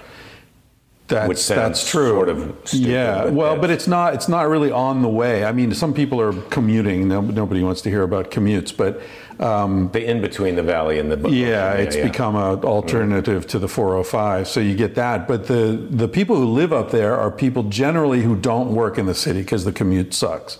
So they're people who are creating content, doing shit online, or you know, they whatever they can work at home. So you get a lot of writers, a lot of like videographers, uh, artists, you know, and it's sort of famous for that. You know, musicians, people like that. But when you first got here, you were saying you're trying to stay in the uh, the happy Manson mode. Was it Yeah. the happy Manson mode? Well, yeah, like the Manson. I like the Manson model with the sex and the drugs, but just without the killing. Uh-huh. So yeah, I think we're going to do a Manson reboot up there in Topanga and see if we can pull that off. He, was going mega doses. He was, And yeah. That's why See, you go maybe that's it. Manson light. Microdoses. yeah, there's a T-shirt in there somewhere. serial monogamy, not serial killing. Yeah, I like that. Yeah, you're a, you're a brand, you're a marketer. I've tried to invent my own T-shirt that's Yeah. as popular as the monkey T-shirt, so that then I can write a book. Yeah. Well, then then you'll have all the pressure to live up to the T-shirt. That's the problem. Well, this is I'm the guy who would quit after the T-shirt. you just say, I think. Fuck it. I think. I mean, I. Uh, I had recently kind of thought, oh, maybe that's what, maybe that's a thing that I should try and do is to write something, a book about something that I know something about, and then that could be my calling card to get more corporate speaking engagements, or, mm. or to you know help promote my stand-up show or something like Right. that. But it's like, what are you going to write a book about? What what do you what do I what all all I know is how to hang out and talk about nonsense with people. That's all I know how to do. And it's like it's hard, it's a tough it's an easy sell at a nightclub like hey I'd Yeah. like to go listen to a silly man for an hour. Right. But do you want to read a r- book written by a silly man? Oh, look, I'll freely admit to you that I don't know if power poses are real or not, but uh, I do them before I go on. I'll put my hands up in the like I'm the I'm the champion Oh, because you? I read somewhere that that makes you feel better, and then I convinced myself that it felt better. Do you And the do voice One thing we know is the placebo effect is real. Yeah, yeah, the placebo effect is real, which is a funny phrase because the whole point is that it's not, Yes. you know? And the more expensive it is, the better it works, which gets us back to science. And also, like, the color of the placebo matters. Like, reds will make you more excited and blues will put you to sleep. Yeah, I was just listening to Tim Ferriss's podcast yesterday, and he had somebody on. They were talking about this and how in France the the the, the uh, suppository placebo is more effective than the oral placebo. Oh, And in Italy, the colors are switched because the blues are the Italian football team, and everyone associates that with high energy. So the blue actually wakes you up, and the reds will put you to sleep. It's so fucked up. Yeah, it's it's all really interesting stuff. I had a woman on my podcast who studies. She's an anthropologist and also studies mental health, and she found that schizophrenic people in different cultures all, everyone hears voices right? They have auditory hallucinations but they say different things depending what culture you're coming from. So in america you know we have the you know kill kill kill and ah, you know hurt yourself and cut your wrists and all this stuff. Whereas in india they typically like tell you to clean the house you know so like in a lot of cultures you know we're we associate the voices with all this scary shit but in a lot of cultures it's just like oh you know don't forget to you know wash the dishes it's like it's not a problem We should have it. There should be some kind of. I although I don't know who wants the American schizophrenics, but this this there could be a great schizophrenic exchange program. you know, like the sexually repressed country, we send That's them our schizophrenics idea. who just want to have sex all the time, and then obviously we could. I mean, I feel like there's I, you could have house a- a cleaning house schizophrenic. cleaning, How's right. it going? What do you need more of? right It's- you place an ad in Craigslist, Yeah. like you know, looking for a schizophrenic housekeeper. I think you're right. It's it's the problem with the schizophrenics is it's hard to get them to stick to the you know, this is the agreement that we made. Right. I Yeah. think. Yeah. I don't know a What's lot about contract law with schizophrenia. I don't know. It's tough. It's tough going. It is tough. Yeah. So that's that's my life, man. Back in Topanga, back here in LA. How long are you here for? I don't know. In, it, Life is Indefinite. unpredictable, isn't I it? love it. Jake? How long But- are you here for? well, let's the, dura- get let's the duration. Get right down I'm here for the duration. You're, you're roped in, are you? I feel like I am. I mean, I can't say that in front of Belinda because she's convinced that we need to move to someplace smaller, and I've tried to explain to her like I come from someplace smaller, and all the places in America that are smaller than this are pretty red steady. It's it's nice. Hmm. It's nice people, but. You're, you're politically, you're not maybe going to have as much in common with them, and culturally, you're not going to have as much. well, but how many friends do you really need? I need a I need several because Several, uh, yeah. I mean this is great and I can't wait till the next time we see each other. It's probably going to be a week or two, but eventually you grow tired. so you don't want me to be your only friend, is what you're saying. I, am saying you don't Yeah. want to be my only friend. It- it's probably a little much for me to handle. That's true. But what I mean is, uh, this gets back to the van. This is what I was going to say about the van because we were talking about how the creative people get pushed out by the bankers, Yes. you know, and go go find another place to live. Uh, what I've been hearing from a lot of people is that what's happening in the U.S. now is that because cities have become so expensive, young creative people are um, colonizing little towns, and that there is this resurgence of small, interesting towns that you would never guess. Like a friend of mine is in Fargo, and he says Fargo is the funkiest, coolest place in the Northern Plains because everyone who's interesting within a thousand miles goes to Fargo. Well, that's always kind of been the case. When I moved from Ames, Iowa to California, Ames was a pretty, they had a, a few great restaurants and a few, few uh, there's a core group of like minded people who are Right. making their version of, but they want to go to the real version, the big version. Uh, uh, This is the, Yeah. this is the problem with the, the Midwest is that it's got an inferiority complex sometimes. I mean, I don't mean this as an insult. I mean to say, look, you should feel better because a lot of, and when you go to Minneapolis, the cultural and arts center in Minneapolis, that they've kind of tried to build a museum that's as nice as, as something in New York. It's actually nicer because it's Right. clean and it's and it's not there getting overused there. and there's not as many people. Yeah. And so, yeah, I, d- I do get I do get that that's possible. But look, I you don't want to go to Fargo. It's too cold. It's I can't. I can't deal with it. It is cold. But I, what I'm what I'm trying to get at is that you know quality of life. Like okay, LA is great, and and yeah, there are lots of fascinating people here. But if I could take you know 50 of my favorite people from LA and plop them down in I don't know Santa Fe or or Austin or you know someplace where the weather isn't like Fargo, the Canary Islands. That's all I need. I don't need. I don't. I mean, when's the last time I've been to the fucking symphony in LA? You know. Yeah, yeah. It's not something I really need. Well, I'm, I'm down with that idea, and I had I had that idea years ago, and I hear you saying it, I've heard Joe Rogan say it, and the, but the, the the the problem starts to be well, like okay. You're one of my 50. I'm one of your 50. Yeah. But then you Then you should you should introduce me to the other 48, and I'm like, you know, I'm down with about 10 of those, those but people. I'd like to replace the other 30 with. You're saying you don't like my friends? Oh, I'm okay. saying here, I here. know- We're running into a problem already. I can see. I know I'm gonna. I'm, well, maybe. I mean, this could just be the luckiest coincidence of all that We we, have have, the same perfect 50 overlap, or, or that, or that we're willing to replace. Like we can. have It'll be like a jury selection process. Yeah. We go through and I go, this guy, I think Yeah. he's out. But here's who I'd like to replace him. But with. his wife's in. Yeah. We're going to be arranging some marriages. Look, have you read any books about how cults work? Yeah, I just want to be a guru. I'm get. I'm getting to that age now where I think that's you my- could though. You could. You've got a little of that going. I like listening Yeah. to your podcast, and it's obvious to me that Oh, you've got some thanks. followers. It's just Yeah. Um, it's taken off recently. I don't know what happened. Has it? You're boosted up. Yeah. What do you credit it with? I don't know. I have no idea. You do no more of the. I've noticed that you sprinkle in more of the uh, you um, doing your thing.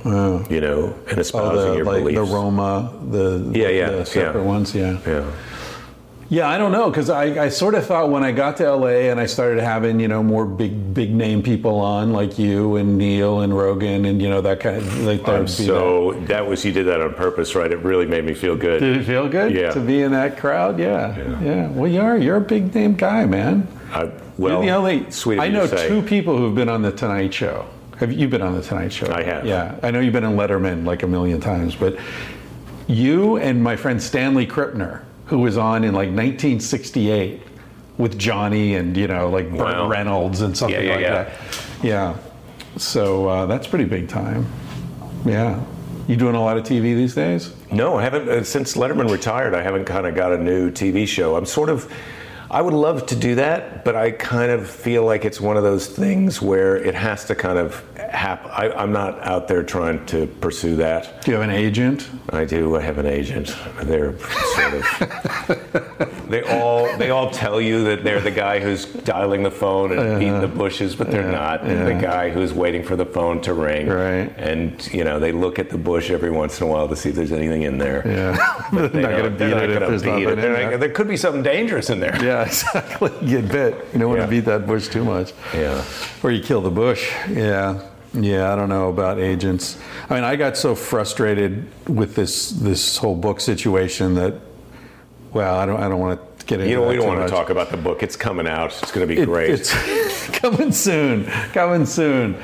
But yeah, no, the whole the whole entertainment infrastructure, whether it's books or or movies or TV or whatever, is just so frustrating to deal It's with. tricky, right? Because you want to kind of focus on doing the thing that you want to do, writing the thing that you want to write. But Yeah. then you're involved with the people who are trying to sell the thing that you want to do. That's the great thing about the. Just to kind of circle Yeah, back to what we were just talking about is you're saying more people are listening to your podcast and you can't figure out why, and it's probably just because you're doing more of the things that you want to do and in a high profile way. You know, Who knows? know. Who knows? But it, it's interesting to see how, like, what resonates and what doesn't. Like, I don't remember what episode it was, but I, I had an episode that I was like, yeah, I don't know if I really want to release that one. I don't think it was really that interesting. Uh, and so I sort of sat on it for a few months, and then. I ran dry, like I didn't have anything in the pipeline. I was like, "Oh fuck, I better throw that one up," you know. And then like people loved it, and I was like, oh fuck, like, and, this gets back to what we were talking about earlier. I think it might have been before we turned on the mics. We were talking about how it's really hard to listen to someone else tell you that you don't really know where you are right now. You know what I mean? Like, in other words, to give you that uh, that outside frame of reference. Like, you hey, can't you can't really yeah. trust your own instincts Exactly. about what's a good idea. Yeah, yeah, yeah. And that's what an editor does. I mean, that's what I'm struggling with with my editor right now, right? Where he says, you know, you sound like you've lost your mind in this on this page, and I'm like, what are you talking about? I'm just being passionate. That's passion. That's not that's not insanity. And he's like, ah, sorry, from outside, you sound like a lunatic. But you did right now when you were doing it, you did kind of act more crazy, which shows me that you respect this guy's opinion. Uh, no, that that's what passion looks like. Oh, that's what it, it does look like a crazy person. That's what passion looks like a crazy person. Passion looks That's crazy. your of course takeaway. it does. Yeah. I mean, it's you know, there's there's energy there. So the next time someone tells you to calm down, kiss them right on the mouth. With tongue, lots of tongue. Goes without saying, but Yeah, yes, of course. Yeah, yeah. Why is that called a French kiss? I don't know. I don't know. I had always well. This is this is the kind of idle speculation that podcasts are known for. it's like This is why we don't charge for two this. guys who don't know what they're talking about. You're in the right place. Um, yeah, I had always I always thought because French people were known for being romantic, and that's this, you know that's the more Oh. that's the more like hey, this is how they do it in France. Here we've been in America, Yeah. we've been doing this dry kissing all this time, and then some French guy comes over and goes, "That's not. There's another level you could be taking it to." Do you remember Pepe Le Pew? Yeah, the rapists, the rapist cat. He wasn't a rapist. He Was was, he a cat or a skunk? He's he a was a skunk, skunk who thought he was a cat. And and so he was he was always trying to seduce the cats, but they would like, oh, get away from me because he smelled bad. But he didn't understand mm-hmm. why, and he didn't really care. He It's was, racist and it's also anti-French, right? The French people well, are how is smelly. it racist? I mean, there's Oh. no race involved there. Well, cats and skunks together, that's not right. they're different races. I don't know. I meant to say sexist, but uh, yeah, I think Well, but it isn't even they are different. They're different species, because it's making fun of men. but It's not. It's not making fun of women. So it's. I mean, unless it's, and it's only making fun of French men. So I think it is is francophilic. well, is it a satire or is it it?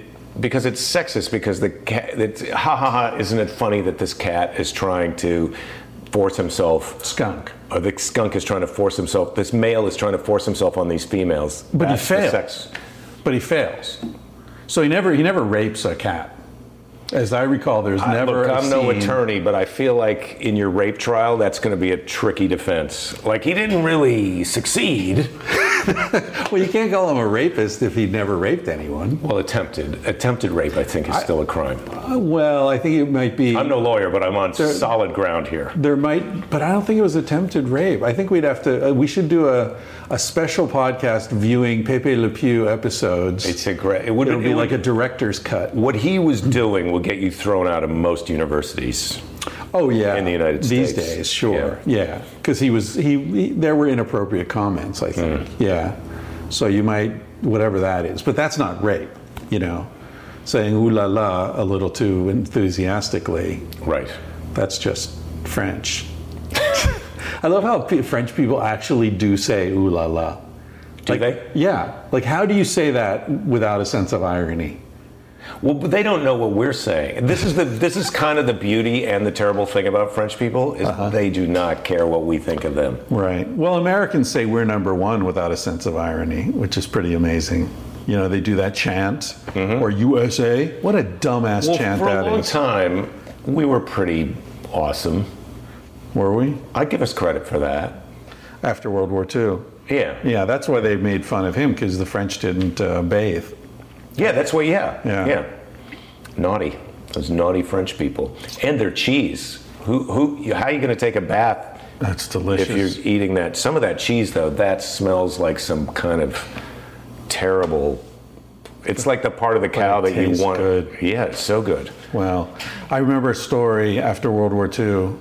Uh, I don't remember where I read this story, but they were um, right right at the end of World War II. There were American squadrons going around France, like mopping up operations, like finding little pockets of Nazis who were still hiding out, you know, in chalets or whatever. And they they were coming through the mountains, and I think this was in the Pyrenees, and they um, they came to this cave and they, they this horrible stench and they figured that's where they were throwing bodies you know because they were finding dead bodies all over the place so they had flamethrowers and they just blasted out the inside of this cave to like dispose then they went down into the village and um, they said like hey you know we know about that cave don't worry we took care of it and they're like what do you mean you took care of it like well the bodies and this is the village of Gruyere, right? Right, so- that's where they had all their cheese. The year the river of hot cheese comes flowing Fondue. down. Yeah. The invention of fondue. It was an American They run up the hill with their bread to dip it into the. The cheese streaming down the mountainside. Yeah. you've been to France? I have been to France. Yeah, it was uh, when our daughter was young. My, Belinda's, my wife's father married a woman who was English French, and so they would commute back and forth from Paris to New Zealand. Right. uh, Six months in each, Wow. and so we, we did That's before they moved to New Zealand permanently. We, we went and visited them in Paris. and It was great. Right. Yeah, I really like France. I'm um, I'm a big fan. I'm not a huge fan of. I, well, I don't know. I was standing in line waiting to see James Bond movie in Paris a long time ago. I was visiting my friend who lives there, and we're talking. It was an original version in English, right? We're standing in line waiting to get in, and we're talking like you and I are talking right now. And uh, the people in front of us turned around and said something to my friend in French, and he looked sort of crestfallen, and he looked at me like, "What?" And I said, "What did they say?" He said, "Well, they asked us to stop speaking English because it's bothering them."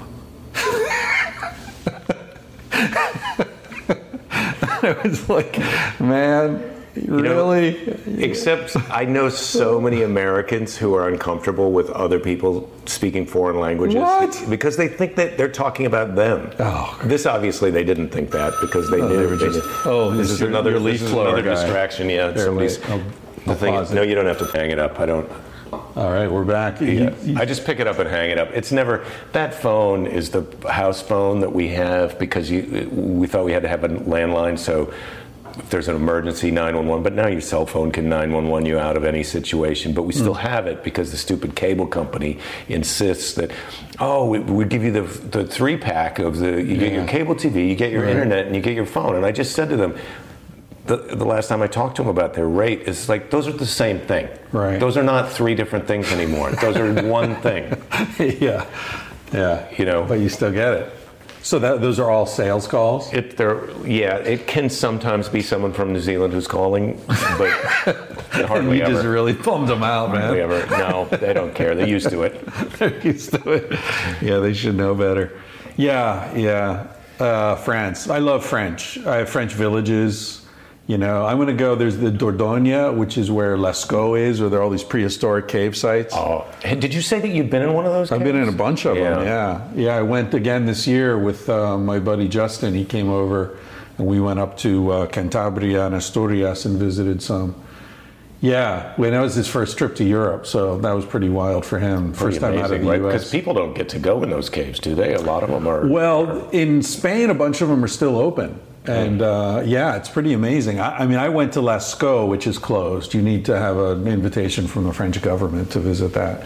And I was lucky enough to go because of my buddy Stanley, who was on the Tonight Show in 1968. He was he was on with the amazing Kreskin. You remember him? yes. So Stanley was the scientist who was there to monitor Kreskin's performance and see if there were ways that he was tricking, you know, what what kind of techniques he was doing. I love that that was back in the day. I guess the Penn and Teller are still doing that, debunking people, and, Yeah. and, you know, like, Yeah. is Kreskin really? And the amazing magic? Randi. The Amazing Randi is great. There's a great documentary about the Amazing Randi. Yeah, well, he's a friend of Stanley's.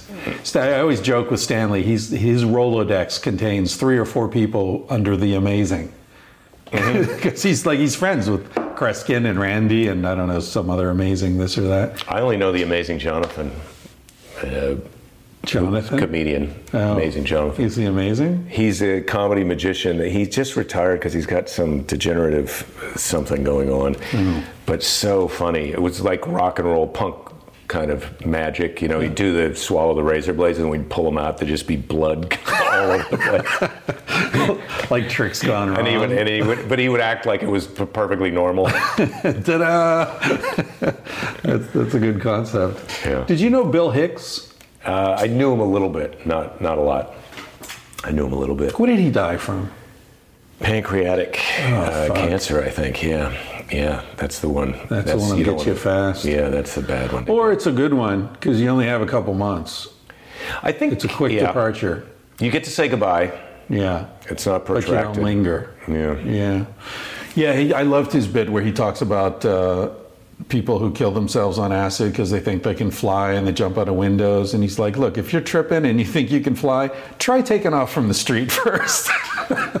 Exactly, but Run down the this is not to, not to circle back again to the microdoses. You'll never again, get airborne. This is why you, you don't want to microdose because you're taking the smallest amount. So you may think that you're not really on acid, and even though you know, start off on the ground, you go, "Well, I'm not high. I'll jump out the window. microdose. I'm not going high."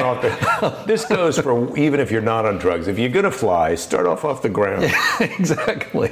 exactly. In my dreams, do you fly in your dreams? Sometimes it's been a while since I flew in my dreams. Too damn long. I usually fly kind of laying on my back, just kind of rocketing feet first around. Feet first. Yeah, I'll go feet first. That's interesting. I've never heard of anyone going feet first. I wonder what that means. Yeah. Sometimes I'll get up and float, but, But, you I've can't never. see. How do you see where you're going? So you're looking up at the sky and you're, Kinda- buzzing around? Well, maybe it's more like an angle, like like when you're sitting in a car, kind of an angle.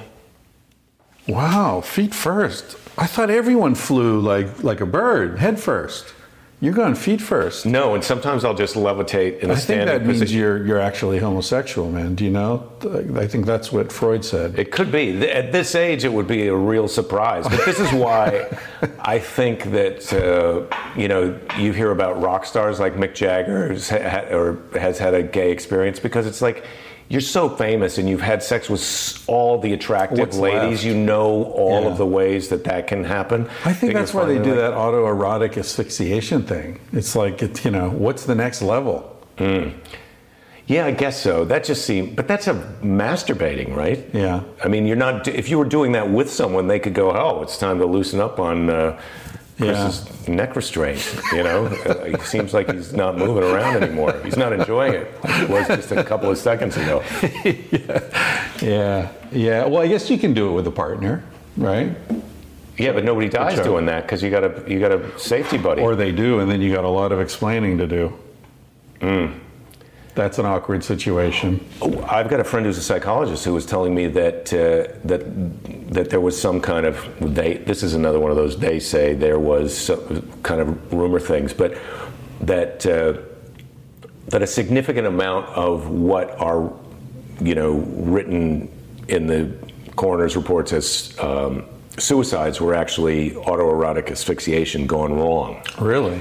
Well, because it's in everybody's The family con- it's in the family's sort of interest, and Right. you know what's the, what's the difference? The guy's the guy's dead. Don't try this at home, kids. Don't. It's a bad. Don't do meth. I don't think do meth. Right. I, I'm. I'm. I just feel Although like. you know, meth and Adderall are the same thing. Well, don't do Adderall then either. But uh, Yeah, I but guess- Adderall's prescribed. It's amazing. well, the prescribed drugs. I mean, I feel like some of the prescribed drugs don't do right. Don't do Right. statins. I don't think Yeah. don't don't don't. Well, and and I read today that more people are dying from what is it? More people are dying from uh, from opioid legal opioids, painkillers essentially, than from guns in the U.S. Well, because because of the because of the, um, the what is it oxycontin kind of thing. They're they're Right. getting people addicted to this stuff Right. and, for pain management, and it's not a good idea. Yeah. See, I think you were getting back to your question earlier, like what are we going to look back on and, and be amazed at? I, I think we're going to be amazed at our reluctance to look at the root causes of things and our tolerance for this symptomatic approach.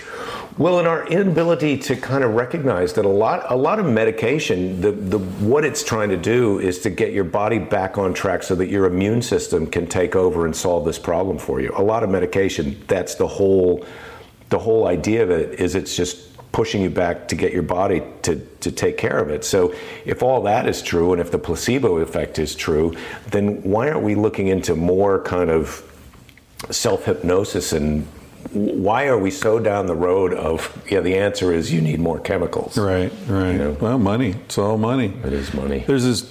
I don't know if you and I have spoken about this, but there's a book called uh, Lives of a Cell, which was written in the 70s, I think. It, it was a National Book Award winner. It's a really interesting book.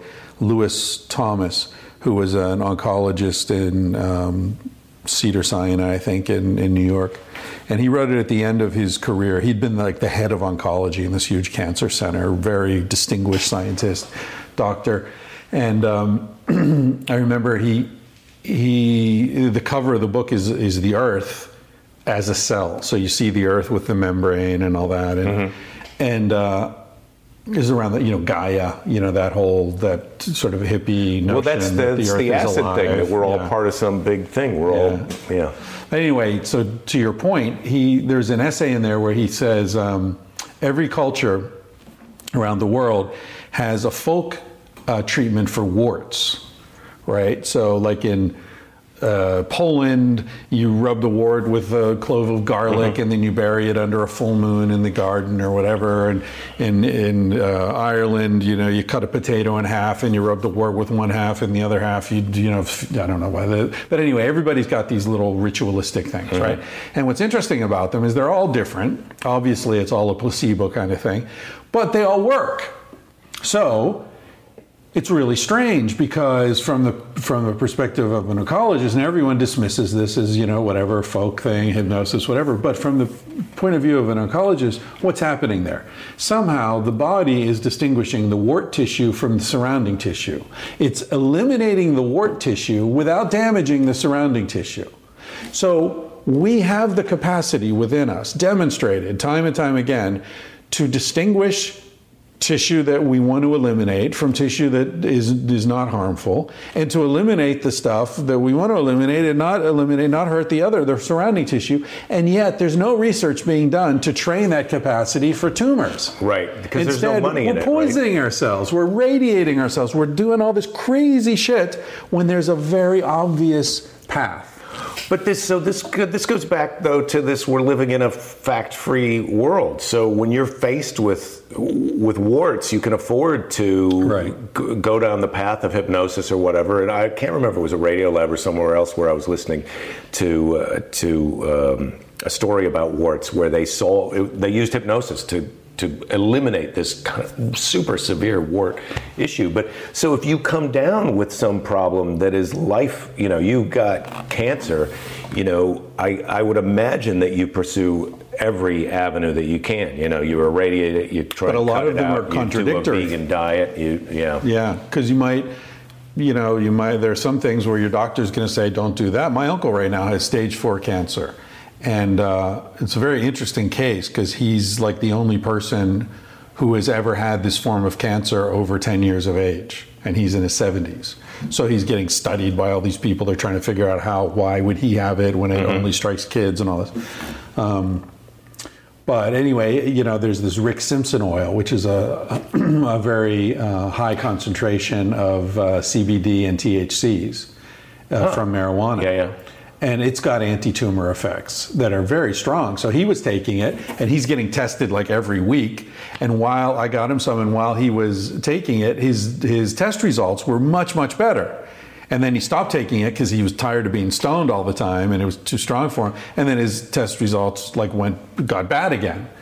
And so, it, but you know, and I was talking to this other guy in Holland who I had him on the podcast, um, Simon, who's a very interesting dude. He's like a marijuana cultivator expert. He he um, developed some of the most famous strains of marijuana in the world. That, and, but he got into it because he was into falconing, and he went to Zimbabwe to learn how to be a falconer.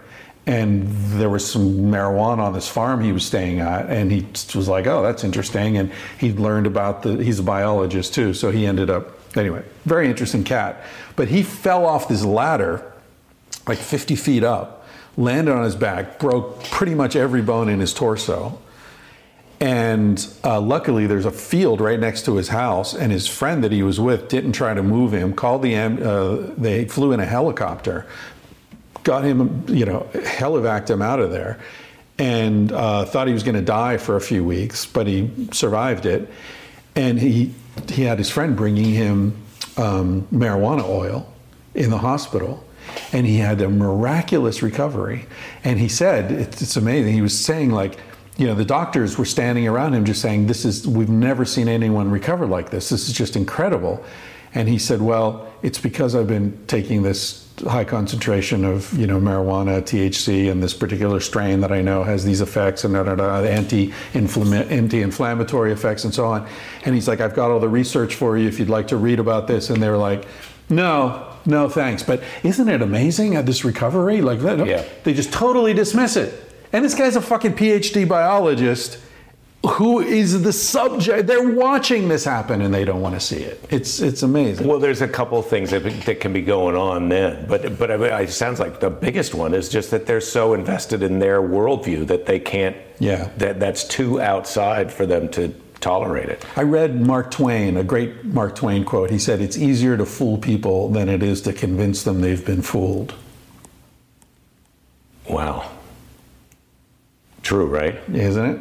Because to admit you've been fooled gets back to what we were saying earlier. It admits like someone else is telling you what you think is real. You know, please listen to me. It's not. And there's something humiliating in that. There's a there's a you know a loss of control, a loss of self-esteem. You know, it takes some balls to We have this. accept uh, that. So I go to New Orleans every year with this group of like-minded people who enjoy the music and the food, and of course, there's some drinking and substance stuff going on. And one of the silly rules that we have for ourselves, among other things, that if you see someone about to do something stupid or make a mistake or have another drink when they shouldn't, what you say to them is, Are you sure you know what you're doing? And if anyone asks you if you're sure you know what you're doing, you have to really time out hmm. yourself That's your safe word. and think about, Am I really sure that I know what I'm doing? But are you ever sure you know what you're doing? No, but I've been about to wake up to bang on the window of a friend who I knew was in there with a girl to kind of tease him. And his brother goes, Are you sure you know what you're doing? I'm like, Yeah, you're right. I, I should let this. You're right. You're right. Yeah, yeah, yeah. I don't know. I mean, the answer to that is always no. I think. Well, right, but that's a good thing. I, I- Yeah. And, and I, so I've been recently. I, I know we got to go to lunch, right? Because your parking is. Well. I, I've got the timer set. Um, yeah. well, I got to pick my daughter up in, about, in an hour and ten. Oh, I got so- five minutes. Okay. Yeah. So we'll, so, we'll head wrap down it up. there. Yeah. Um, and now I've even forgotten what I was. Oh, so just this is the. I. It's unbelievable to me that we've been talking this long because without and only mentioned Trump one time. Yeah, I'm trying not to. I'm really trying not to too.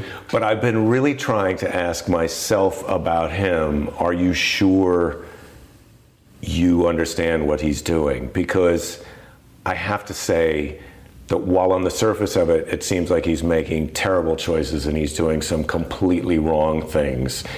It, on the other hand, he's got this sort of drunk monkey style that it, you, it's frustrating when he calls the president, uh, uh, you know, an illegitimate born in another country, but then scoreboard, he is the president now. And it seems stupid that he's talking to Taiwan on the phone, but even the Chinese have got to be saying to themselves, how do we deal with this guy? Because he's not, he's not rational. You know, it's like one of the advantages, uh, the disadvantage of giving a monkey a gun is you've got to figure out what the monkey wants. But as long, as soon as you know that the monkey is on your side, then it's someone else's problem. No, you got to figure out what the monkey wants. yeah, and we have armed a monkey, haven't we? Yeah, I, I saw this comic. I was on this cruise ship recently. This this bizarre cruise experience I had, but uh, there was a comic uh, there. He's he's based here in L.A. I forget his name. He's Muslim. Um, anyway, he was in his bit. He said the thing about Trump is, and I, and I would never say this to my family, but the thing is, like every third thing he says, I agree with, and that's what freaks me out.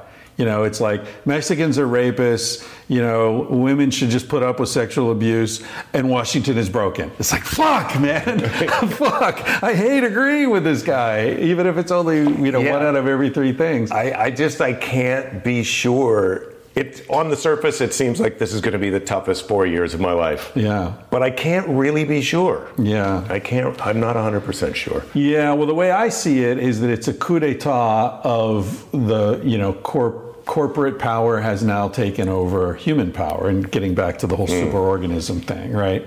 I mean, I think it's been corporate power already was in charge, but they had puppets. And now it's like, yeah, we don't even really need the puppets anymore. Just put the Exxon guy in charge of State Department and, you know, put the oil guys in, in charge of the you know, Homeland, uh, whatever it's called, the, you know, they're selling. They just sold the only national forest in in Ohio to frackers for six thousand dollars. Hey, I'll buy a national fucking forest for six thousand Well, that's the other thing is for cheap. For Put it on the visa. We should be pissed about this just because we're not getting the what it's worth. Well, we like, haven't hey- forever. No, I the know. mining and the timber and all that shit. It's just incredible. But just because we're trying to wrap up. Yeah. So let me just say what I think you said. So wrapping up with it a wine. turns out we didn't know who the queen insect was. right? And now we do. It's Trump. He's the queen. He's the queen. And he's honey colored. he is honey colored. Yeah, yeah. Pollen. Yeah. Well, this has been fun. I think it's been fun, right? That wasn't, I was hoping for a better, I mean, this is your podcast too. So what do you like to do at the end?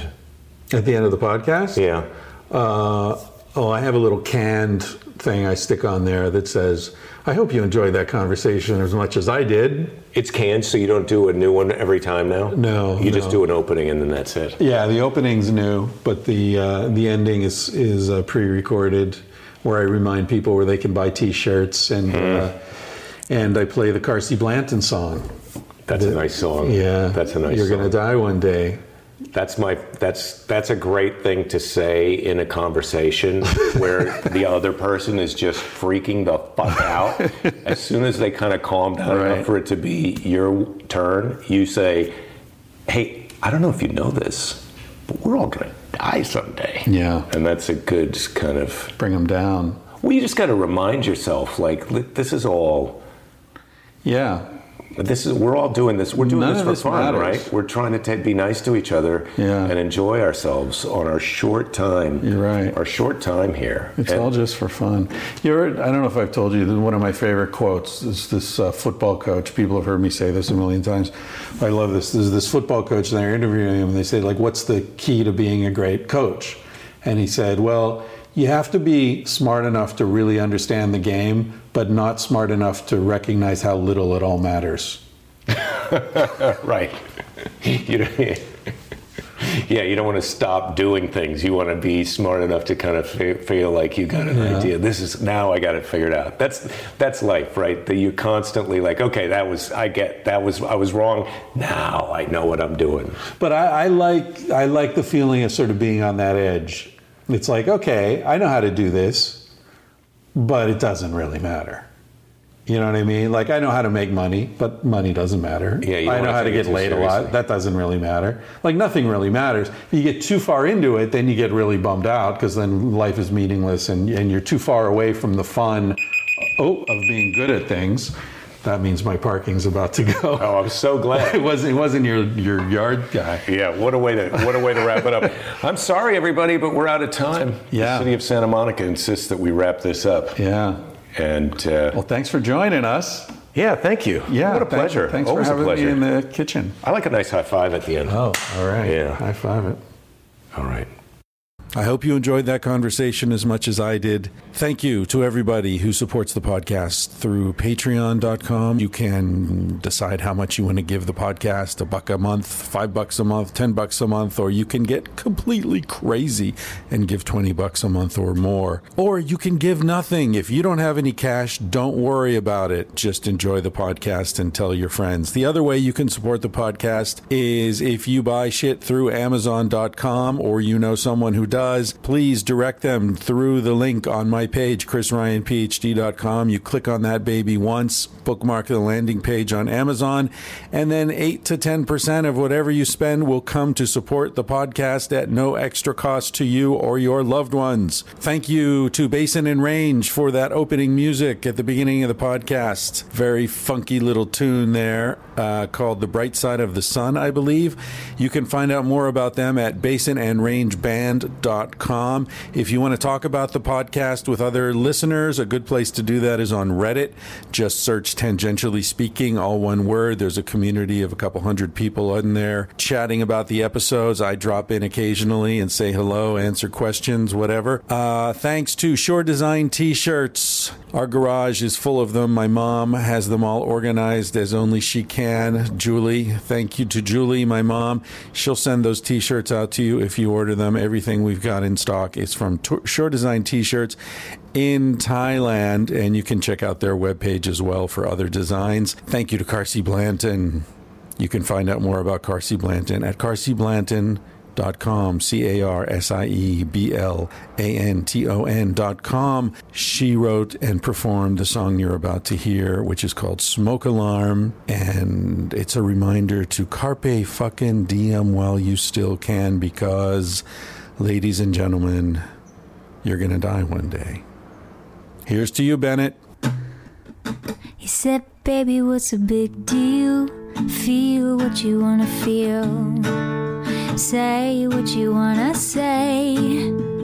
You're gonna die one day. For example, I could kiss you just because I want to. And what's the difference if you turn away? I'm gonna die one day. Why do you waste your time thinking about your reputation? Trying to meet an expectation, wondering what they're gonna say.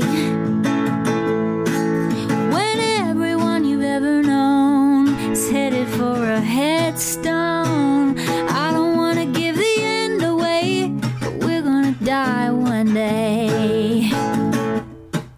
Your body is an animal, doesn't ask for much. A little music and a soft touch. Why don't you let it out to play? Your heart is in a bird cage, you're singing in your chest. You wanna shut it up, but give it a rest. You're gonna die one day. Time thinking about a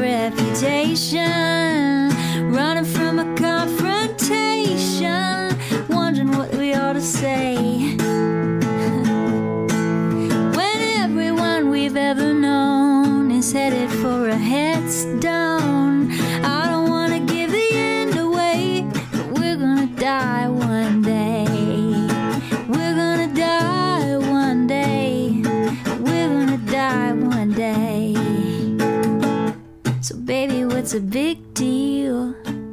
If you wanna be free, say what you wanna feel. Spend the night with me. I'm gonna take you up in my arms. And if we must go down, we'll go singing to the smoke alarms. We'll dance into the ground.